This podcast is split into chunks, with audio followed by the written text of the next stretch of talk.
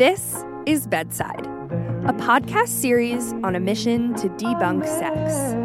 I'm your host, Tatiana, and each week we'll uncover stories, ideas, routines, and expert information to help guide you on your ever evolving journey of good sex. We believe that through democratizing sexual wellness, we can shift cultural taboos and make way for authentic and limitless access to pleasure, joy, and connection to the body.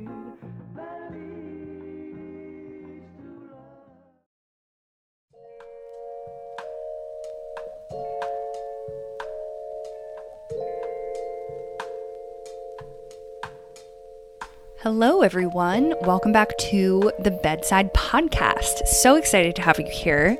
I had a spur of the moment bit of inspiration where those of you who are familiar, who follow me and the bedside on Instagram, we've been doing this really really fun series on Fridays where it's been kind of this Q&A about like sex, love, dating advice, confessions, secrets and it's just been so much fun because I feel like you guys have just been like dumping all of your thoughts and like questions that are kind of like you keep to Google for the most part, like just you and your own Google history and nobody else's eyeballs.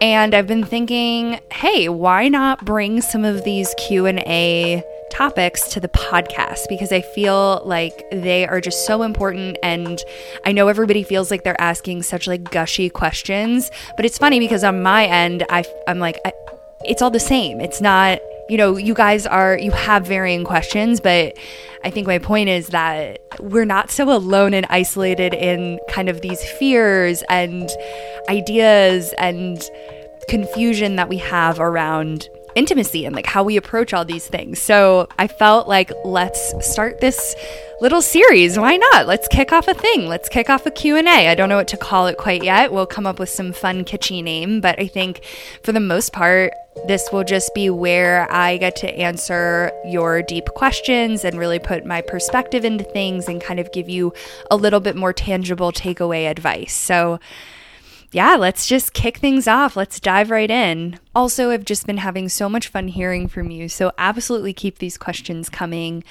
Um, they're on the Instagram. So if you do want to submit, I'll put a little Q&A box up for Fridays. So just keep an eye out for that and hopefully I'll be able to cover some of your questions. But yeah, let's get right into things. This is going to be fun. The first question comes from somebody who says, How do I communicate with someone about feeling uninspired in a relationship?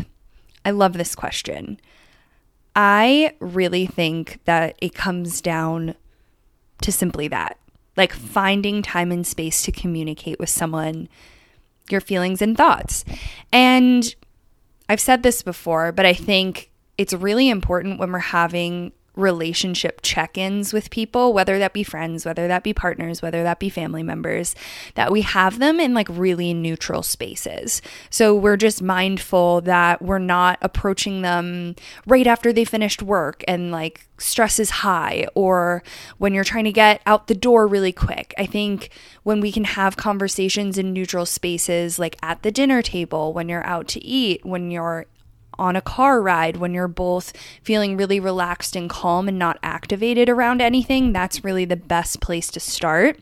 And I think it comes down to just, yes, acknowledging maybe what hasn't been working for a while. It's important to bring that up and just say, hey, like, you know, bring each of your own stuff to the table. Like, it could be stress, it could just be a lot of different life happenings coming up. And so your intimacy has changed and the context of that has changed a little. But I think it's also focusing on what you both each think and believe is an inspired relationship.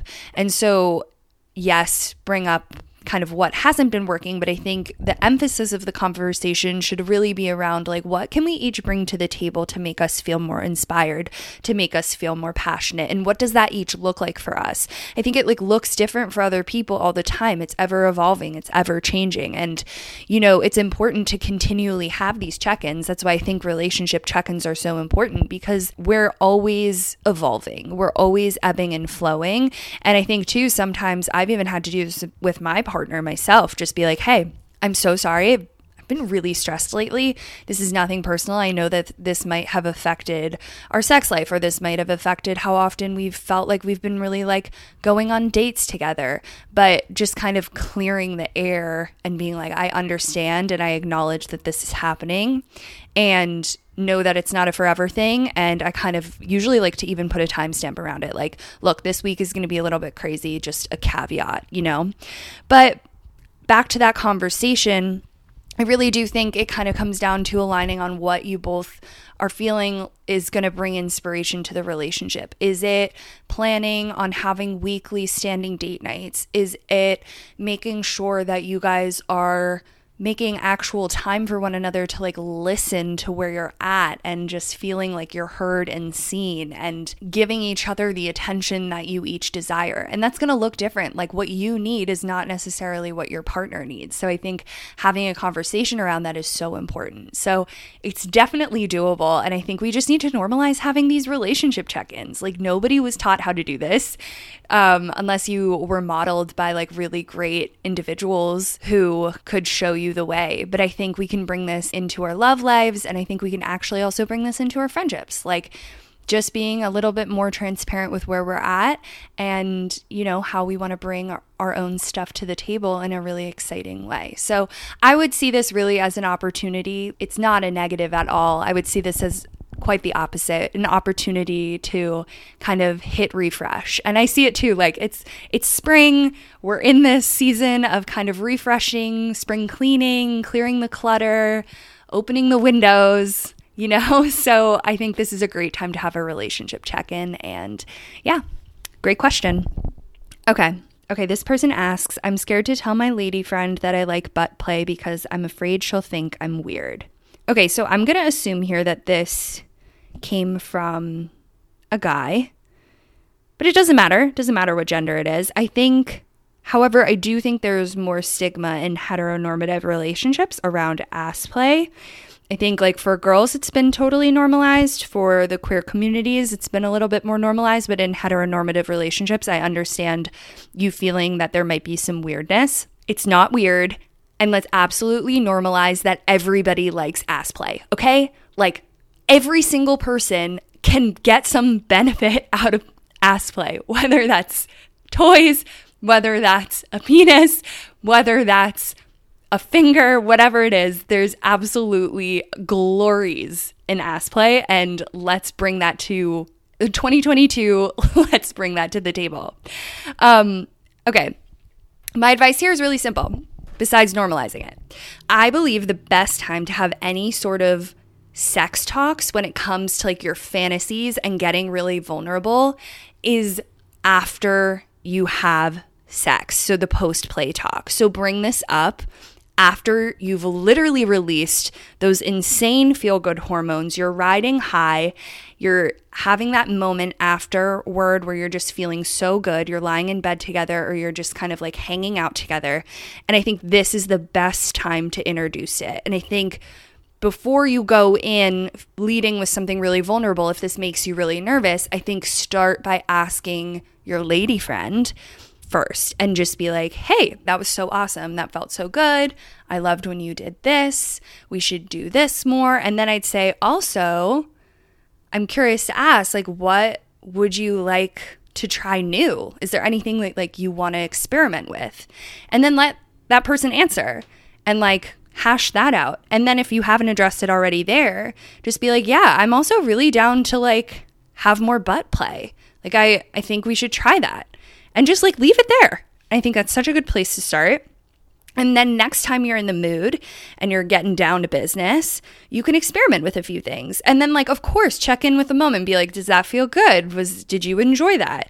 And you know, from there you can kind of test and evolve and see what works for each of you and see what you maybe didn't like so much. But I have to say, as a quick caveat here, that I'm a really big fan of each partner's wearing a plug.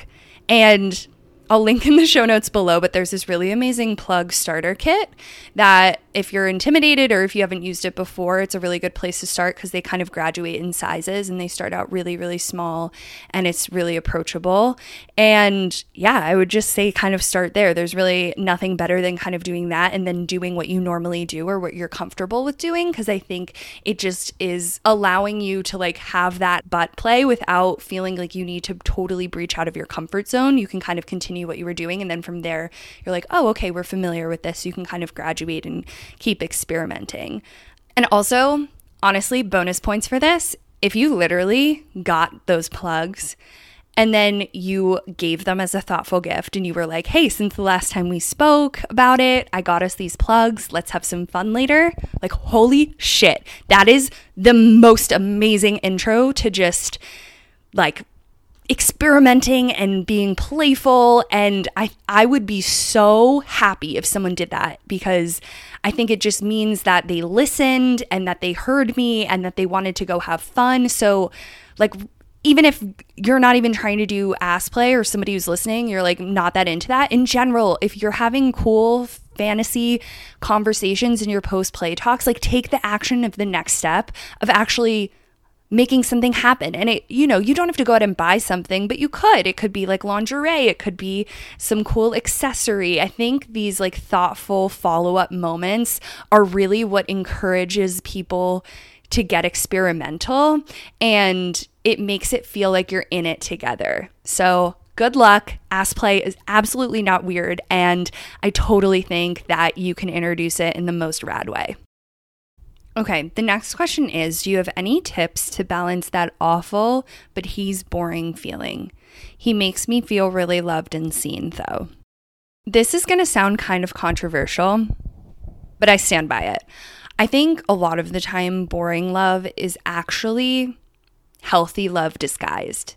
So, if you are just used to the thrill and the chase and the highs that really come with meeting somebody and having like a rendezvous and just really going from zero to 100 and feeling like you know each other within a span of 24 hours, like that will not last, right? Like that is the definition of a high. And it always comes back to an equilibrium. And I think when it comes back to that equilibrium, a lot of people are like, I'm bored, or like the honeymoon phase is over this like isn't for me anymore, right? And in a way, it's kind of like this false perception of another individual. Like you're not organically getting to know them at a like a healthy-ish pace. You're just like going 100% for it. And there's nothing wrong with that per se. You know, I don't want to obviously I've been there myself. It's really fun, but I think that's not ever what's really lasted for the most part or surmounted to any deep and meaningful relationships. They've kind of been like a high and then they've fizzled off in some way. So I think there's a difference between being bored because you don't get along versus being bored because it doesn't feel as stimulating and addictive, right? So there's I want to distinguish the difference there. If you're like I fundamentally am kind of bored with this person, I don't think we're going to get along, I'd say, "Eh, like cut your ties, like move on, date around, like carry on, right? But I would say that if you're like actually enjoying this person's company, but it just doesn't feel like that stimulant, that's okay. To me, that's healthy love and it's and safe love. And I think that's what we're all after at the end of the day. So my inclination here is to actually have you investigate how that sits with you. And you know, you'll be so surprised. I think people are like, oh, well, if I don't chase this high, like, what is passion? And will I ever have a passionate, deep relationship with someone? 100%. I think when it comes to like this steady love, it's so underrated when we talk about the evolution of sex because we think, like, traditionally, we think of sex as like, you know, you meet these people, you meet this other person, and you have such like an amazing experience. And I think like we look at people and we think the older you get the less you have that. And it's this horrible like ageist approach to sex. Like we think of people in midlife like not having the sex life they once had. And i actually want to flip that on its head. Like the evolution of sex is so wild and crazy and the depth and passion and vulnerability thresholds that you can hit are so impactful. So I want to kind of encourage you by saying that when you can lean into that safety and like harness that steadiness of love and connection, you're able to go so, so much deeper. You will be so surprised at just how much pleasure and joy and satisfaction you will get out of the relationships around you. So I think you are in a really good place, honestly. Okay, the next question is I'm not feeling sexually desirous. I get it. That's totally okay. Honestly, I think the best place to start when you're not feeling sexually desirous is just to be like, what am I needing right now to feel good in my skin today? Just simply as that. Like, I don't think it needs to jump all the way to sex. It doesn't need to jump all the way to intimacy. I think it's just like, how can I feel good in my body right now? What do I need? For me, I usually need to just get out of my head and connect to my body. And that usually looks like some form of movement. Like I love going on a walk. I love just taking in something larger around me. So I'm not so just focused on myself and really just allowing myself to feel nourished. And from there, I think comes this like step by step integration of feeling more and more desirous because I really think it begins from within. If we're looking to outsource that, we're never going to feel validated. I think the validation comes from within, and I think sexual desire and sensuality is formulated from within. We have to carve out time. It's not going to magically appear at the snap of a finger like, oh, I feel like so desirous and sensual and in my body. It is a practice, it is an effort be easy with yourself because we all ebb and flow with desire. I mean, it's not like everybody's out here just horny 24/7. I mean, good for you if you are, but I think I think it really ebbs and flows with how life how life plays. Okay. Someone wrote in Oh, this is so real. Somebody wrote in, they said, I'm having a really hard time keeping it up. Okay, this is so much more common than you think. I knew so many guys, so many guys in college who took Viagra. They were like, I lit- I can't keep it up. And I really want to say, and I don't want to make a crazy mass gen- overgeneralization here. Obviously, first, as we know, drinking alcohol, it's harder to get hard, as we all know. But I really want to say that I think the m- number one cause for any sort of erectile dysfunction comes down to stress. Sex starts in the brain and I really think that it's like 90% a mental game. And I'm sure many of you may actually be familiar with this loop. You have a moment of ED, it happens once, you can't get hard, you get super embarrassed and worried, and then you fear it's going to happen again. So it kind of locks you in this loop of worry and fear of erectile dysfunction, which kind of like is its own self fulfilling prophecy.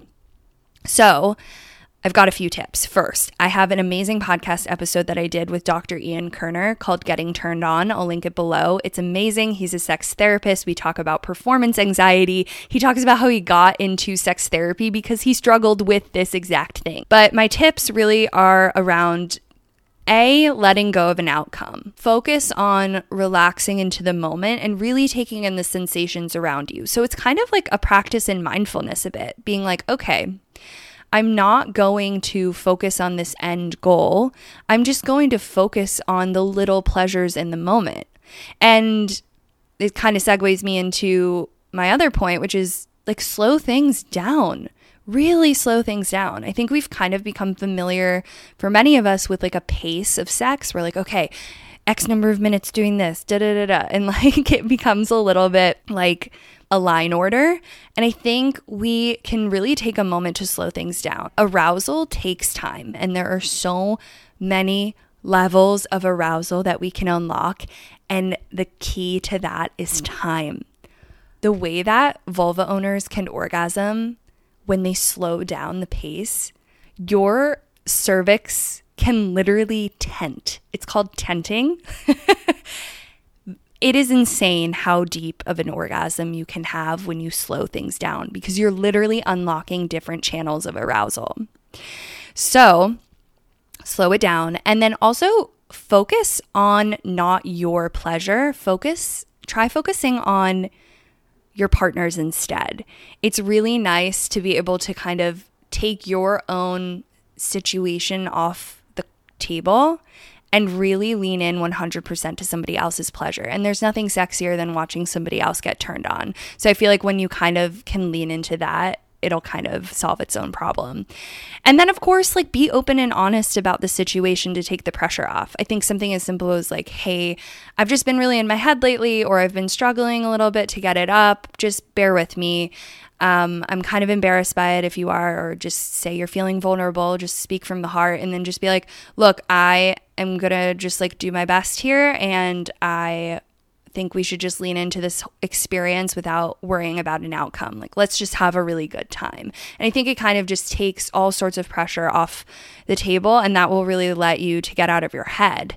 And then I think too, it comes down to practicing stress management outside of the bedroom, right? So it's like allowing yourself to unwind properly, get into practices that are going to just be healthy for your mind and your body, daily movement, meditation, journaling, having a fun hobby outside of work. Like, allow yourself to engage in play, allow yourself to engage in unstressing and unwinding. And I think that's going to allow for you to be able to have the type of performance that you want in the bedroom. So, hope that helps.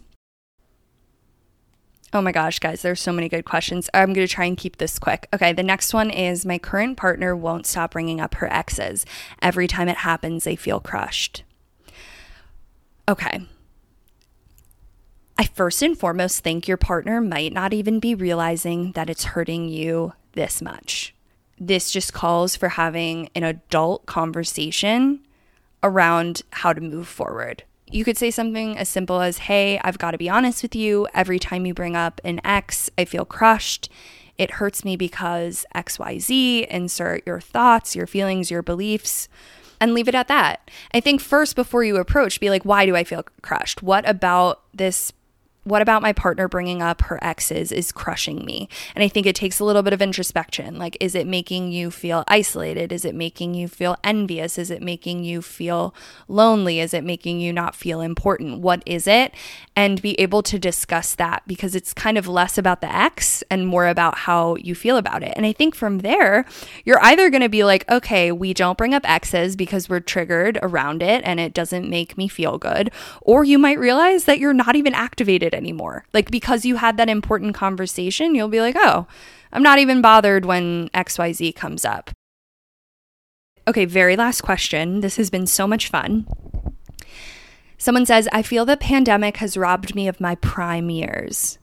Okay, wow, this is so real. This is a conversation that I've been having so frequently in close circles. I hear it all the time.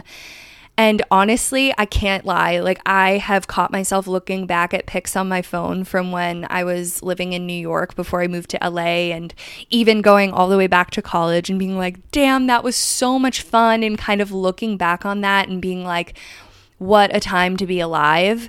And it's interesting because I think it's also kind of started this weird comparison game of like, well, now I'm here and my friends look different and my going out life looks different and my social life looks different and I miss it so much. And I think I had to have a moment with myself where I was like, okay, we need to stop comparing. Like, we need to just assess where we're at and take it what it is for face value and work with it. So I also really feel like no matter what age you are right now, everybody feels this way. So I know you're saying like I feel like I've been taken taken out of my prime. I'm assuming that you're in your 20s and you feel like like this is your prime time to date and like be hot and like whatever, have the best time of your life. But I really do think everybody in some capacity feels like they've gotten something taken away from them during this time. I know people's in their people in their 30s having kids feeling like they've gotten things taken away. I know people who are retiring feeling like they haven't been able to really seize their time of retirement. I my heart goes out to people who are elderly and who have just kind of had to really be extra cautious and kind of shut down their life and their lifestyles. So you're not alone in any capacity. Like everybody's had to put some sort of pause on here. But I do, however, really see the silver lining here. I know we feel like so much has been taken away from us, but I really think that the pandemic has forced this level of creativity and intentionality that we would have never had before to such a heightened degree. And I think because we've all really learned to pivot, I see the innate value in that. And I know that things are going to eventually balance out. And when they do, it's going to feel so good and people are going to feel like they've gotten back to normal in some capacity. But I also think that like now we know what we're looking for a little bit more. Like in this time, personally speaking, I know the type of friendships I want to cultivate. I know the type of dynamics I really care to foster. I know how I really like to spend my time well lived. And I think before, like, there was a little bit more monotony there. And I think now with the intentionality, there's going to be kind of this like resurrection. I like I feel it already. So I I know that you feel like you're losing your prime, but I want you to trust just like you've trusted this entire process up until now that your time is yet to come. And I think we can reframe how we look at our quote unquote primes. Like, I hope that I'm forever in my prime. Like, I hope that I forever am just taking another step higher and evolving and being like, holy shit, I didn't know it could get this good. Holy shit, I didn't know it could get this good. So I think take that time to reframe and allow yourself to just really be where you are, get excited for where you're going, and know that there's no rush. There's literally no rush. And everybody's kind of been in that same boat. So I hope that helps in some capacity. Sending love out to you. All right, guys, this was really fun. I hope that this becomes a thing. Let me know your thoughts. Um, it's just really great to be able to answer your guys' questions and just really hear from you where you're at and just all the things. So, hope you have an amazing rest of your week and I'll catch you soon. All right, bye, guys. Thank you for listening to the Bedside Podcast. If you liked this episode and want to follow along with similar stories and interviews, be sure to check out our Instagram at The Bedside and thebedside.co online. Make sure to subscribe, leave a review, and of course, share with your friends. It's the best way you can support us and our good sex mission. Thank you for listening.